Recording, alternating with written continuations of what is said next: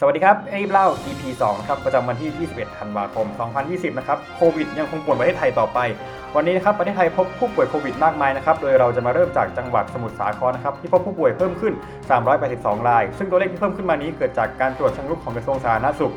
ถัดมานะครับกรุงเทพมหานครพบผู้ป่วย 2 ราย ซึ่งมีความเกี่ยวข้องกับตลาดในจังหวัดสมุทรสาคร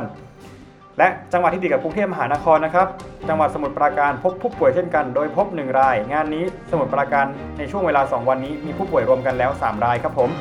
จังหวัดสุพรรณบุรีครับพบผู้ป่วยเช่นกันครับ โดยพบผู้ป่วยติดเชื้อโควิด 1 รายนะครับ ซึ่งมีความเกี่ยวข้องกับตลาดในจังหวัดสมุทรสาครนะครับขณะนี้ทางขณะนี้ทางจังหวัดได้ทำการสอบสวนถึงกลุ่มเสี่ยงที่มีความเกี่ยวข้องกับผู้ป่วยเรียบร้อยแล้วครับ จังหวัดปทุมธานีครับมีรายงานเข้ามาเมื่อเวลา 20นาฬิกานะครับพบผู้ป่วย 2 รายนะครับผมเป็นพ่อค้าแม่ค้านะครับ ซึ่งทั้งคู่ต่างมีความเกี่ยวข้องกับตลาด